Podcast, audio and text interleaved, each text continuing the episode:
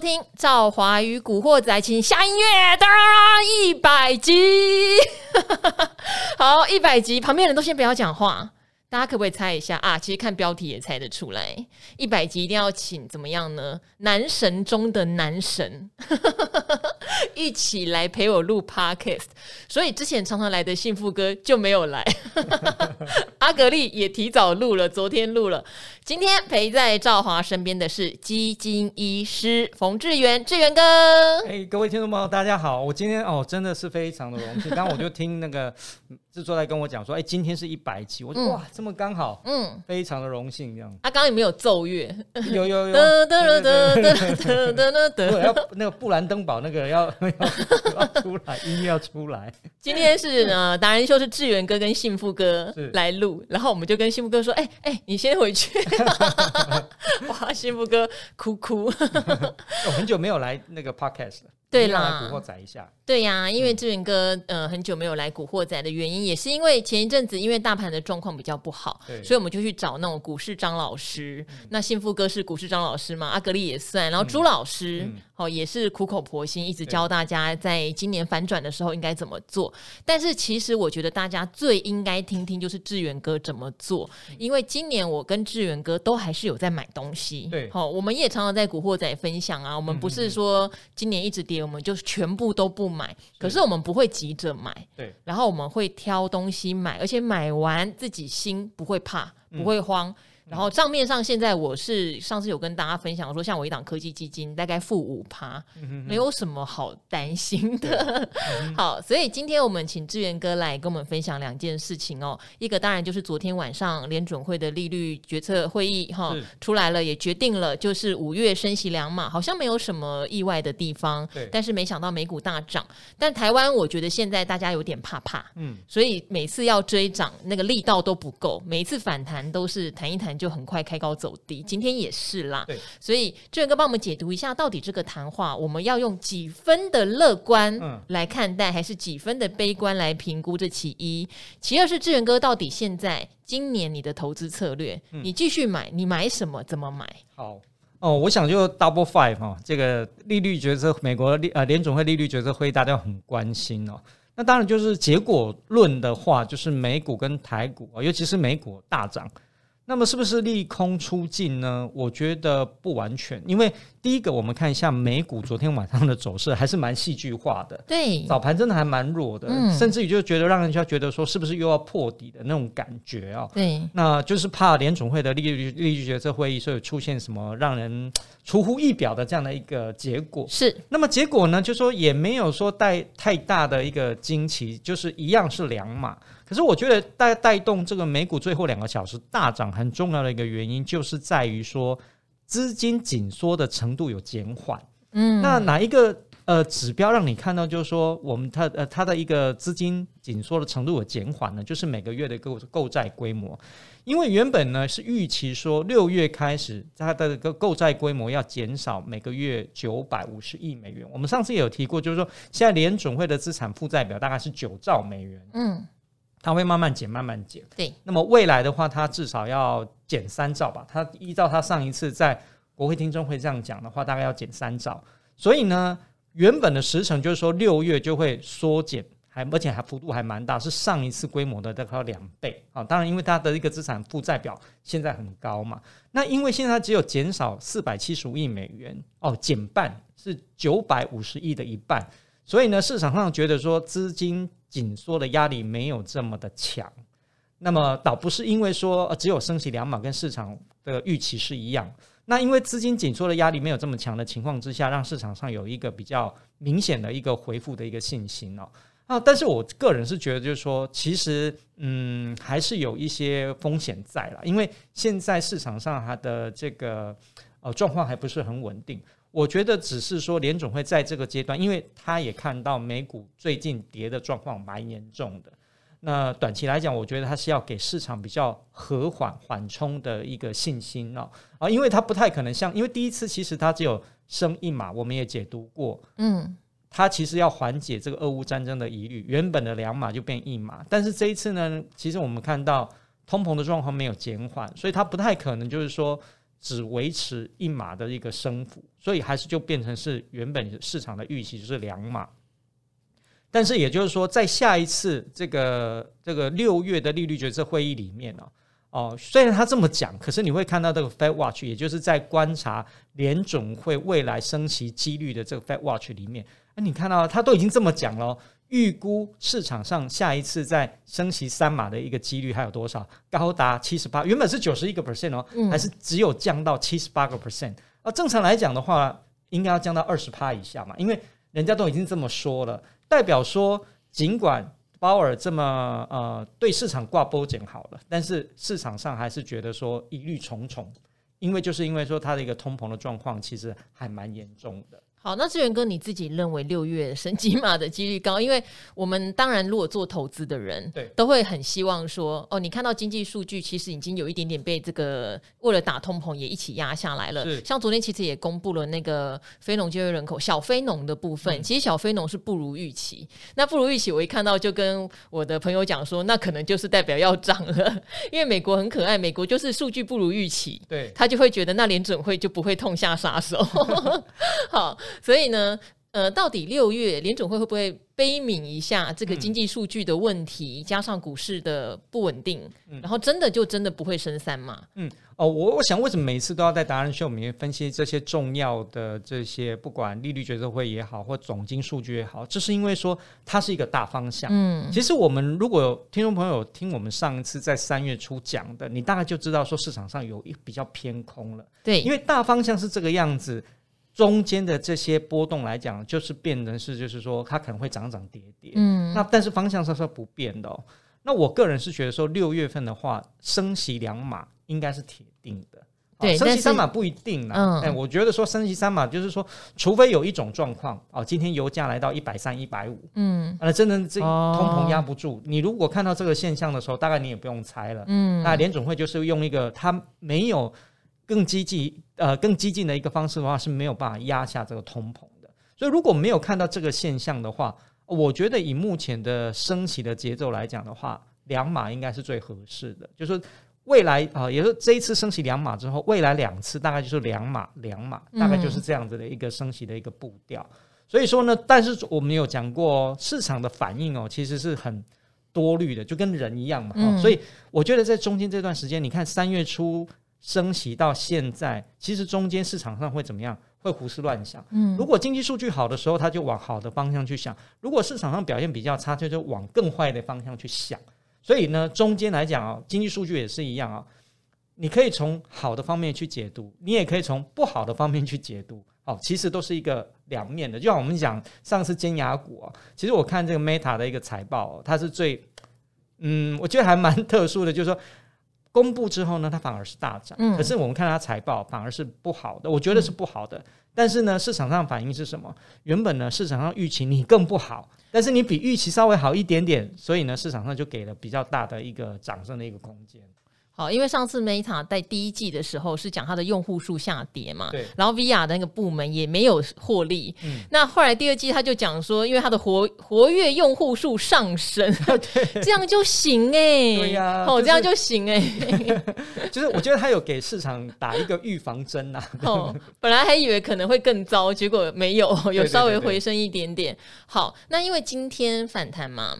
那大家的心情当然也是会觉得说，我们其实很多人都有猜会反弹。我觉得这次蛮特别，嗯、我身边真的很多人在赌联准会的利率决策会议之后会反弹。嗯，好，但是谈到哪里就大家都不敢说了。嗯，那今天当然台面上有很多就是电子股是就开始反弹，然后都是那种什么戏精元有没有？啊、对对对，就之前已经被杀惨的，还有像我一档印象很深刻叫经验，做那个静电保护 IC 的，去年也是当红炸子鸡，就今年就跌的稀里哗啦惨。从两百五跌到一百三这样子，那今天也涨停板，很多这种叠升电子都涨停板，所以志远哥，如果你今天也想要进场，嗯，抢反弹，你的方法是什么？或是也不要这样讲，应该是说，我觉得今年有个小问题啦，今年有点像是凌迟式的走法，对，因为以前的空头我们经历过的都是急跌。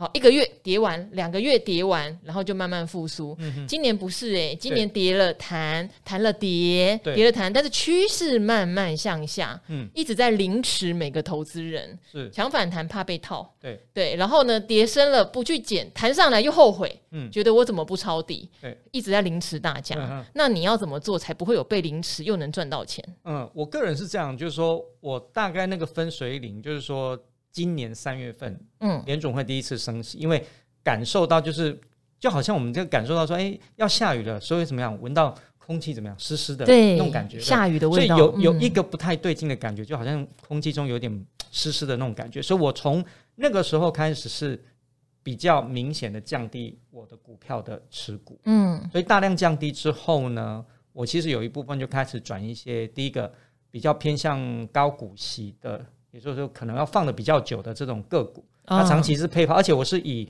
过去二十年为标准的这样的一个方式哈，去放一点在那边。另外一些呢，我就开始去放一些基金，嗯，啊，比如说呃一些 ETF 上面。那我觉得在这个阶段，就是说，当然它市场上已经修正很大一段。我最近在看的，就是说有没有那种过去这几年表现非常的好、很不错的。但是呢，它的一个短期的跌幅比较大的，我就会选这一种。那刚好我们李博其实在做基金评级，那我们其实在基金的一个稳定性上面是很着重的，就像我们最近。啊，上个星期有公布李博的基金奖嘛？是。那其实呢，有一些比较不了解的这个投信朋友会来问我说：“诶，我们基金的绩效表现很好，去年第一名啊，或绩效多好多好，为什么没有拿到李博的基金奖？”这时候我就会跟他解释说：“我们评断的标准哦，不是绝对绩效，是它的稳定性啊。什么叫做稳定性呢？就是说，比如说，好，我举例，就好像开车，我如果我开玛莎拉蒂的话，我再造化，结果呢，我在高速公路上奔驰呢，一下子三百公里，一下子啊。呃二十公里，一下子有五十公里，嗯、这样上上下下，你会被我打。对，因为你坐起来会不舒服嘛，你对不对？所以呢，这个代表什么？它不稳定。但是我今天如果开一个普通的车子，嗯、比如说啊，Toyota Corona 好了，嗯，那但我稳稳的，大概一百一、一百一百三这样子，嗯、然后顺顺的三四个小时从北高啊这样子开的话。嗯比起你玛莎拉蒂这样上上下下上上下，虽然你只花了两个半小时，可是你坐人坐起来不舒服。嗯，我们挑基金也是这样，就是我们着重的是在基金长期的表现呢，你是稳稳的上去。我不是看你的结果说你的一个绝对绩效表现好，我就评你是得奖的基金，嗯，而是在于说你中间稳稳的、慢慢的波动小一点，给投资人的这种惊吓小一点，那么我给你的评分就会比较高。所以我就用这样的一个方式，我会挑。群组就说，因为我们的评级呢是五四三二一，也就是啊分成最好的那一组就前百分之二十啊。他的意思就是说，如果这个类别里面有十档基金的话，第一名跟第二名呢就是拿五分，第一类组；那第三名跟第四名呢是拿四分，第二类组。那么以此类推，就是五四三二一。那五的意思就是说，它是属于第一个领先群，所以我通常来讲会挑这个稳定回报，也就是我们在评断基金讲的这个。评级里面，我会挑这个，把评级最好的基金呢挑出来，然后呢再搭配说，诶，短线这是属于台股基金或科技基金跌深的，我就会从里面去挑。然后从里面去挑呢，我觉得就是说我可以开始做一个，呃，如果你比较怕市场上还会调整的空间的话，这个时候因为它已经跌一大段了嘛，你就做定期定额，我就觉得是蛮恰当的。那么如果你胆大心细，就觉得说，诶，真的已经跌够了，短线跌很深。有可能会出现比较大的反弹的幅度的话，你可以少量单笔三万五万这样去做，我觉得也是很可以的一个方式。为什么？是因为说我们的基金评级哦，最短只做到三年。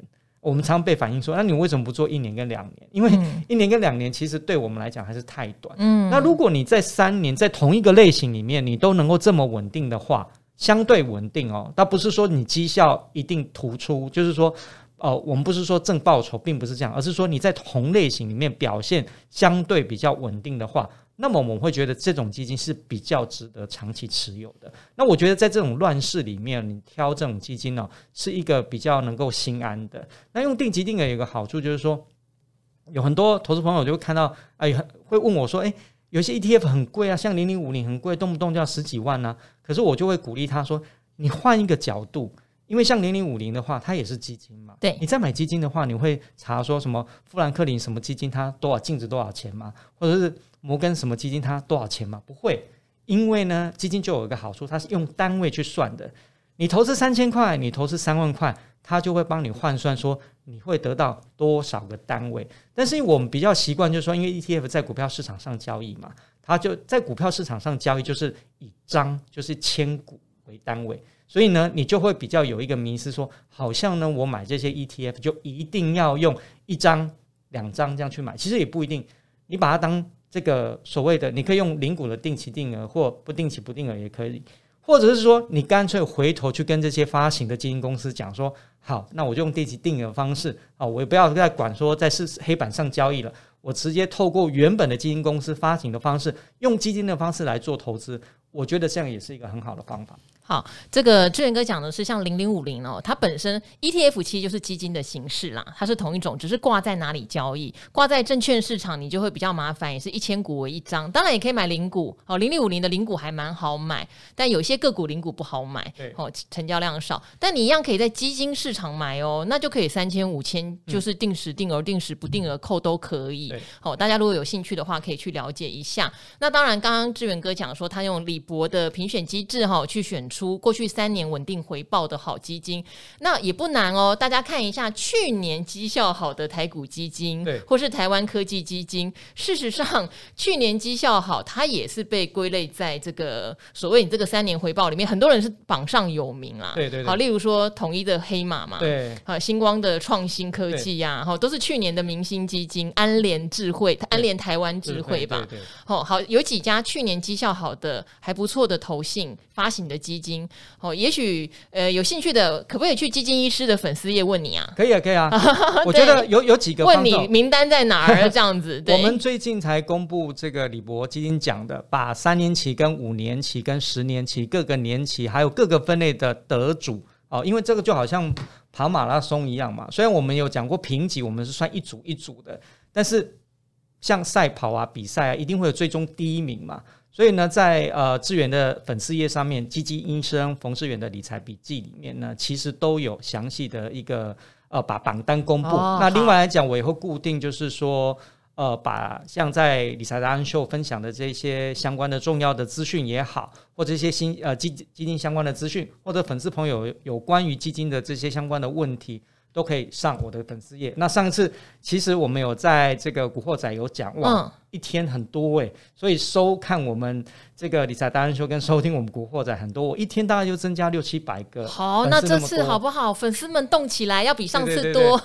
赶快帮志远按个赞，追踪一下。基金医生冯志远的粉丝页哦，里面有他上节目的所有资料哈，包括还有他评选基金的排行榜，还有如果你的问题。好，能够进入到志源哥的眼睛里，他就会帮你做回答。哎，我们尽量就是呃，就是集中在基金上面，然后呃，这个粉丝也是这样，就是一个沟通交流。那我们不牵涉到个别感情的纠葛，或者是基金上面的推荐哈，我们纯粹就是在这个相关的基金资讯上面的一个交流。因为难免了，都会有人传进去告白，我知道，这个就凭缘分了。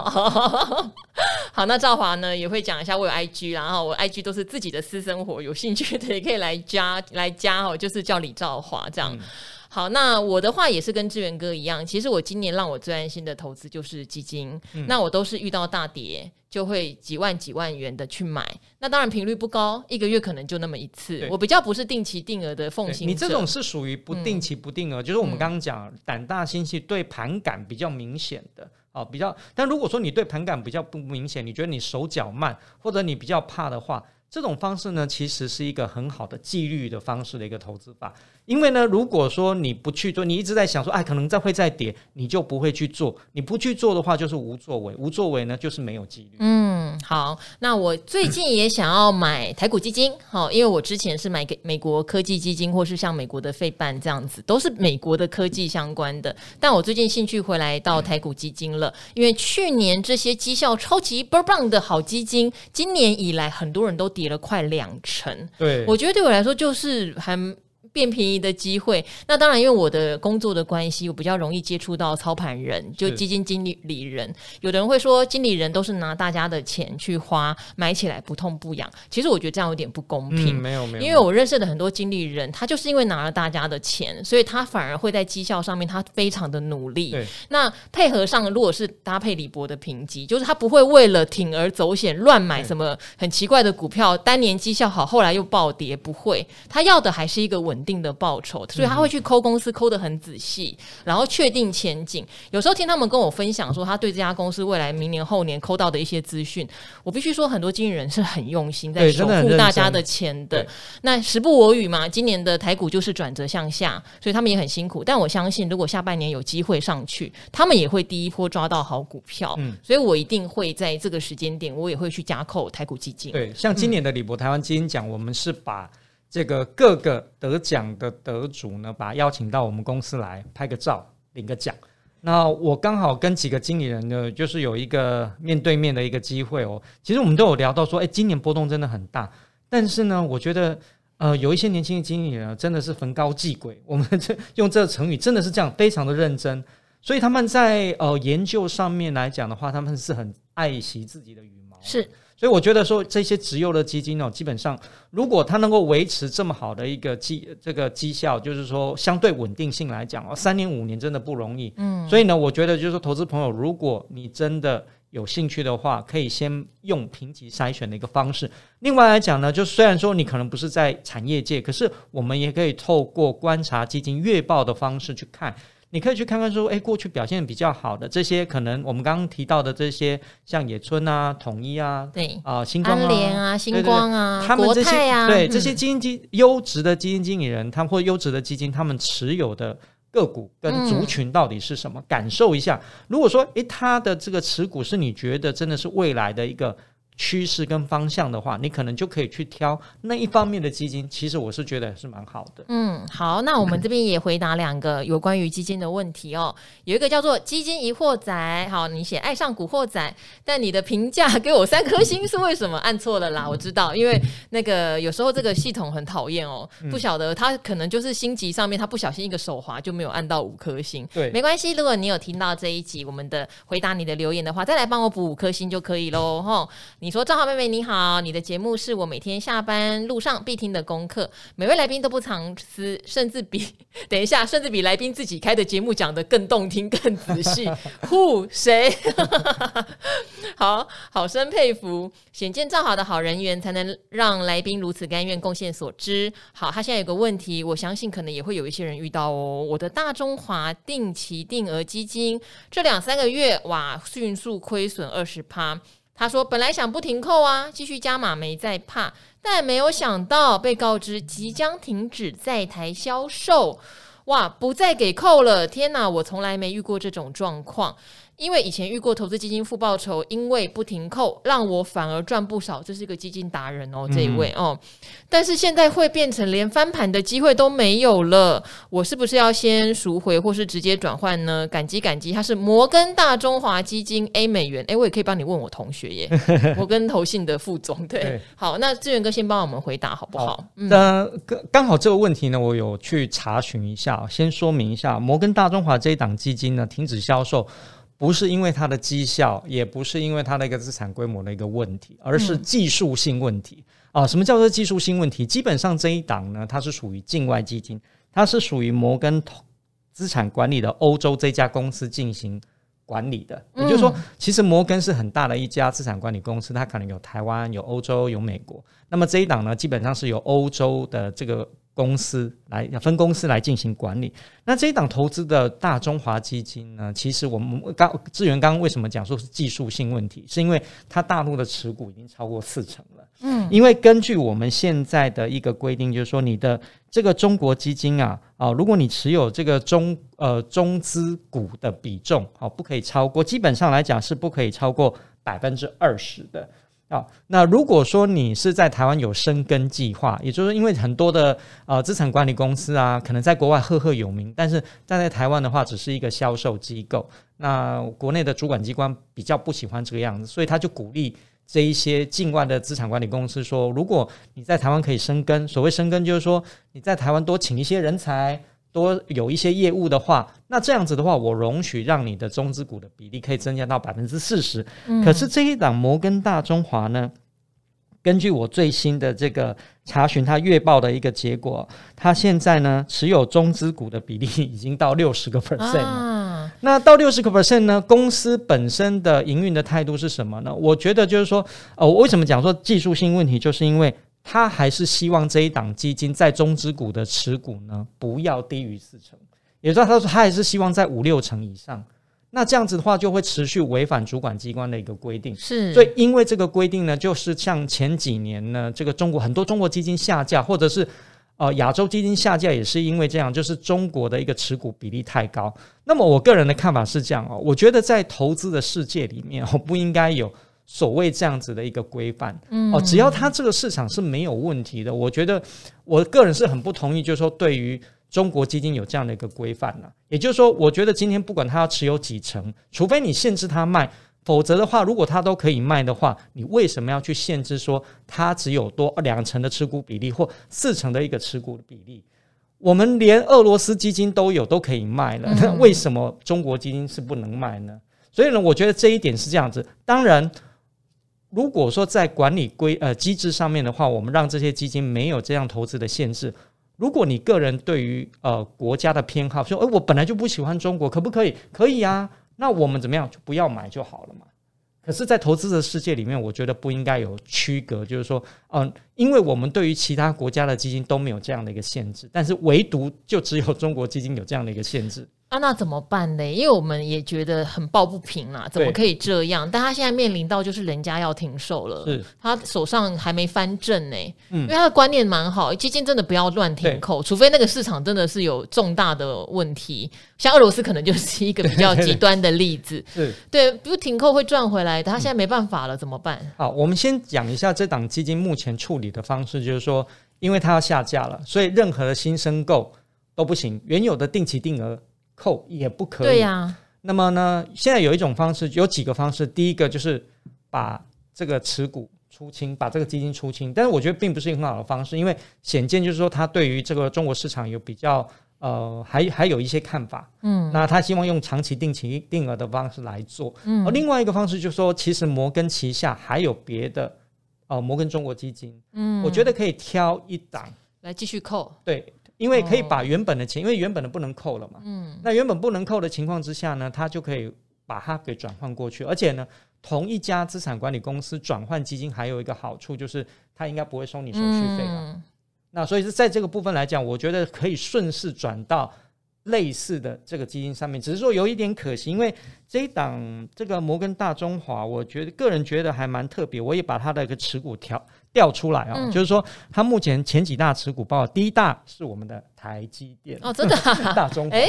好大中华嘛，对，两岸三地，对，腾讯啊，AIA、美团啊，还有招商银行啊，网易啊，哦，港交所啊，哦，平安保险啊，这一些其实呢，都真的是在中港台很重要的一些全值股，是、所以我觉得其实大家持股上面还蛮不错，就是说。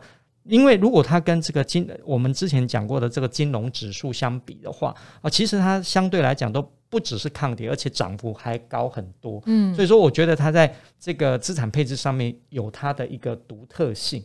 那么您可能转去摩根中股，可能还要再再去看一下它它的一个相关的持股哦，是不是以这个我们刚刚讲的以这一些为主？哦，可能它会是不是有点偏？偏差，或者是说他在哪一个市场有放的比较多，嗯、你再去看一下这样子。好，我刚才也把这个问题真的 pass 给我摩根的同学，如果他等一下有回应我的话，也可以及时的帮大家，也可以再补充一下。但因为如果真的买不到了，被强迫不能再扣了，也真的只能找同类型的商品，对，然后继续扣下去。对呀、啊，这个。真的是没有想到会遇到这个困扰啦。对，吼，好，那这边非常巧合的，有另外一位也在问类似的，但他不是问要不要停扣的问题，嗯、他是一直在扣有关大中华相关的基金，哈是，他想要问我们怎么都很少讨论这一块。嗯、好，那这一个呢，哦，他讲话很甜哦，嗯，哦，他叫伟南，哈，他说这是一个值得推荐给所有点点点点，标题被吃掉了，好，他说我是股市悠悠班，大家好，他说美丽与智慧兼具，佛心幽默的赵华女神，还有认真又用心的。五星级制作团队，超级专业又亲民的达人们，大家好。他说他刚踏入股市哈，只有三年经历的小韭菜，那偶尔呢，因为在 YouTube 听音乐，发现到理财达人秀，后来就变成赵华女神的忠实粉丝。每天早上一边跑步，他会一边把达人秀和赵华与古惑仔都听完才回家耶。哇，这样加起来有一个多小时的时间，运动量刚好足够。哇塞，哇配合的 对，太厉害了，配合的太好了。假日时没有 podcast 可以听，感觉上就有气无力，不想运动，嘿嘿，怎么办？我上瘾了。我相信很多人想，呃，跟我一样，没有你不行，真的吗？好，他问我说：“赵华，你到底施了什么魔法，让这么多人如此的喜欢你？”哎，不知道，志远哥，你有喜欢我吗？有有有有。哎，志远哥突然被迫告白。好，然后在我心中，你是财经界里面最美丽、最有分量的优秀女主持人。希望你的节目长长久久，继续造福更多的乡民。I love you，好，谢谢。好，念完告白已经五分钟过去了。好，那我后面简短的念，因为你的意思就是说，过去两年股市大多头哦，台股从八千多到了一万八，所以你觉得机器真的很高了。你觉得要在过去那样的大成长不可能，所以今年你是呢默默移到陆股跟港股。我觉得你也蛮厉害。有一句话就是有没有逆市逆市场思考？有没有？你说因为港股呢跟世界反着走，从三万一跌到今年是一万八，跌幅又很深，基期也很低哈。然后还有疫情嘛，然后反送中疫情封城，中美贸易战巴拉巴拉哦。你觉得低点应该到了，所以你就买了零零七五二。好，你哇，你分批布局已经买了一百张了，成本在十九块多，是小套牢。那你也看好大陆会有政策利多，对不对？你说全世界都在升息，大陆却。降准降息，你真的观察很细呢。今年下半年又有中国人民的二十大会，那习大大第三任期的就任行情，你认为内需市场有强大的支撑？当然，因为现在封城是有一点点的乱象啦。哦，那套牢也不会太担心，逢低还想加码，只是看自己的张数越来越多，也会反省自己到底有没有任何的盲点，会不会太武断了。他认为说，台湾现在入股跟港股为投资的标的的 ETF 不少哦，很多古惑仔可能也有想这种逢低进场的想法哦，所以希望能够得到我们的青睐，也希望我们两个都不要太劳累，大概是这样的问题，对，好，嗯，好，所以他现在一直在买这一档叫做零零七五二，买了一百多张，他在怀疑有没有没一点盲点，但是他是小套牢的状态。好，我们先讲中国，我个人来讲，其实。我感受还蛮蛮深的，因为我在零六年那个时候加入投信业的时候，呃，应该零四年，零四年开始加入投信业的时候，那个时候其实真的是入股真的是非常哦辉煌的时候啊，所以那个时候很多资金哦，其实，在那时候其实中国基金没有办法买，买不到的情况之下，很多钱其实都是透过海外，我们都都前往。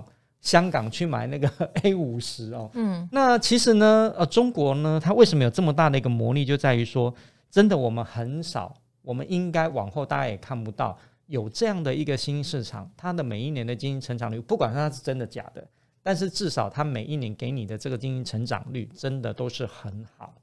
那为什么说它最近跌了这么多，或长期为了跌这么深的原因，是因为说它现在在做一个。经济体制上面的调整，嗯，因为以前有人批评啊，中国的经济成长率是怎么来的？用钢筋水泥这个垫出来的，是，也就是说，它要好，要经济成长率好，就拿盖很多房子，弄很多公路啊。那因为它的机器很低啊，所以很容易让它的一个经济成长率变得比较好。那他也看到这样一个问题，那我们也观察到，就是说，全世界大的国家，像美国，它的一个。整个经济的主体其实不是来自，不是像台湾这样依靠出口啊，啊依靠什么内需，呃，它其实靠的是什么内需？嗯，哦，所以说它主要就是希望说它的一个经济体制调整以这个消费内需为主，但这个调整呢，其实阵痛其实蛮大的，因为呃不是这么容易的。呃，如果有去国外观光的这个听众朋友，你会感受到说，哎，有什么？为什么有时候啊，这个中中国中国的这个游客啊？这个是这这个钱真的非常的多啊！嗯、去 LV 的时候，他是说：“欸、你刚刚买什么？嗯、啊，这些都给我包起来，好像有这样子很很豪迈的这种买法，表示很有钱。”可是我们看中国的这个这个人均所得来讲，其实没有到那么高啊，对，大概接近快一，我记得接近快一万吧。那有一些可能更低，但是呢，为什么会有这么大的区隔？就是说。因为很多人其实是因为他的一个土地资产而暴富。嗯那么，如果说你家里面没有背景，是正常工作的话，你可能没有办法到这样子。所以我个人是觉得说，对中国市场，其实呢，它现在在转型的一个过程当中，然后它是一个从新兴市场，我们观察过去的新兴市场中，金砖四国开始的话，它大概是里面哦，真的是相算是相当有条件的。但是就是因为它经济转型呢，是一个比较辛苦的一个过程。哦，另外一个重点就是在于说，它是一个封闭的市场。哦。好也是这个点，坏也是这一点，什么意思呢？就是说，因为它是封闭的市场，外资呢不是像我们台湾这样，你想进来买就进来买，它要经过许可核准是，它才能够进去哦。那如果你没有经过核可呃呃许可的话，你基本上是进不了中国大陆。哦。之前常常讲 Q fee 啊，对对对对，RQ fee 就是要获得一些额度才有办法进去。对，所以在这种情况之下的话，哦，当市场信心很强的时候。它就很容易大涨。啊，比如说像两千零四年开始那一波比较大的一个涨势，但是呢，当市场没有信心的时候呢，它就真的很没有信心，因为外资目前占这个入股的比重哦，大概不到百分之五吧，嗯，很低很低，是，所以你要靠这个真的很难。那的确最近来讲，呃。大陆这边的话是有一个比较多利空的一个消息哦，不过我觉得你的看法是蛮正确的，但是需要一点时间哦。那你投资的这档零零七五二，它的名字是啊、呃，是中信的 MSCI 中国外资自由投资五十，不含 A 不含 B 哦。那它什么意思呢？就是说对什么意思？这基本上呢，就是说。不投资 A 股啦，也不投资 B 股，那他投资什么？是他投资的就是在这些美国上市的这些 ADR 啊，啊，中国企业在这个美国上市 ADR，就像我们台积电一样啊，就是说他是在买美国这些像是美团呐啊，啊、滴滴出行啊，类似像这一种哦，在美国挂牌的这些中资公司，还有买什么在香港挂牌的这些红筹股，就是说它本身是国有企业，但是它是。在香港进行挂牌，那这种公司也很多，甚至于呢，有的公司会在两地都挂牌，也就是在 A 股也挂牌，在 H 股也挂牌。因为在 H 股呢，我们有讲过，中国是一个封闭的市场哦，人民币是管制的，所以呢，不是那么能够自由的一个进出。所以呢，在港股挂的 H 股有一个优势，因为它是自由的市场，所以呢，它就在资金流动性上面来讲是一个比较好的。所以这个基金呢，其实蛮特殊，就是说在前一波。就是美国打压中资股之前，其实它是相当不错的，因为在这个相对来讲的话，它的一个基本面啊或什么都是比这个，因为 A 股的话，通常来讲，他会觉得说它比较封闭，嗯，那比较封闭的话，它可能本益比会有过高的一个疑虑，所以这样的一个投资，其实在那个时候是蛮不错的。它真正一个比较大的转折点，就是整个。这个外呃，美国开始对于中资的这些个股有疑虑，就是从滴滴出行开始。对，所以呢，从那个时候你会发现到，就是说这些在美国挂牌的中资股就会跌得比较深一点。那它影响到的就是我们讲过的这些在香港挂牌的这些中资股、红筹股、H 股。那现在来讲的话，我会觉得说，其实呢，真的市场上目前我觉得真的是修正蛮长一段时间。那但是呢，就是说。呃，中国股市后面或市场会不会有回升的一个机会？我觉得需要一点时间，不会那么快，因为我感觉目前美国对中国还不是太友善，所以呢，搞不好后面还会有一些问题。但是如果你一个长期投资的角度来说的话，我个人是觉得没有太大的问题。那当然，这个时间多长多短，这个很难讲，有可能会很长。但是至少来讲说，如果从市场上的位置来讲，真的就是说，这几年大多头唯一没有雨露均沾的，真的只有中国了。嗯，中港对不对？中港，不然我觉得说，以中国的体质来讲，还比巴西来的好。但是你看，巴西今年也涨很多，因为原物料的一个关系，真的涨不少，所以可能需要多一点点时间。我觉得，呃，今天啊，不管是我们在达人秀或是在古惑仔，其实都有一个观念。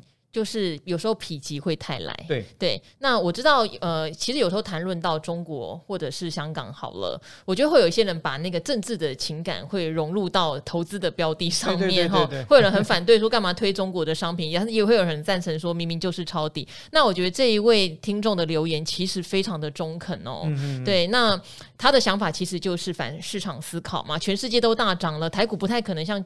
重演过去两年八千到一万八，对，所以逆向去买现在状况比较不好的港股跟陆股，我觉得是没有什么大的问题。对对，所以这个人的呃，这位听众，你的想法其实很成熟。嗯哼，呃，你唯一需要的就是志远哥给你加持，加油没有问题。对，其实我我也觉得没有问题。那当然，个人有个人的喜好，例如说你并不喜欢中国，或是你喜欢中国，你要不要买？这个就很个人。对对。但是钱都是自己的，对，好，自己为自己的决定，好，然后来做负责嘛。其实买。它哈真的不是说的，嗯、我们买中国经济不是说支持中国，并不是这样子。投资机会嘛，对，投资机会嘛，嗯、我们就希望说我们的资产增值就是这样子的。嗯、当然，如果说你觉得这个呃市场不好，或者是你。对他有一些比较大的意见，没有问题，都可以的，那就不要买，就不要买，对对，买你认同的市场就好了。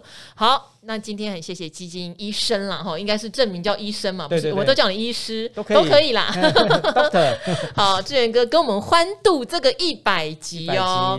那一百集里面，我觉得透露的是，我们觉得今年比较低风险，然后低担心，然后又比较容易赚到钱的投资方式，对，给大家做参考。那我觉得现在很多听众的留言也都很有水准，嗯，其实都说出很多道理来，是都可以给大家做参考。投资不是一年的事情，对，投资是一个长期的马拉松，所以志源才会说它配速就是像李博基金讲，就是一种配速，嗯，对，配速很重要，每年稳定给你回报才重要。我们不用冲在今年要赚多少钱，可是我们要年年稳定的赚钱，对，这才是最重要的。好，那。那一百集也只好跟大家说拜拜，虽然有点舍不得哈，那就跟志远哥和赵怀古惑仔的听众一起说拜拜喽，嗯，拜拜，拜拜。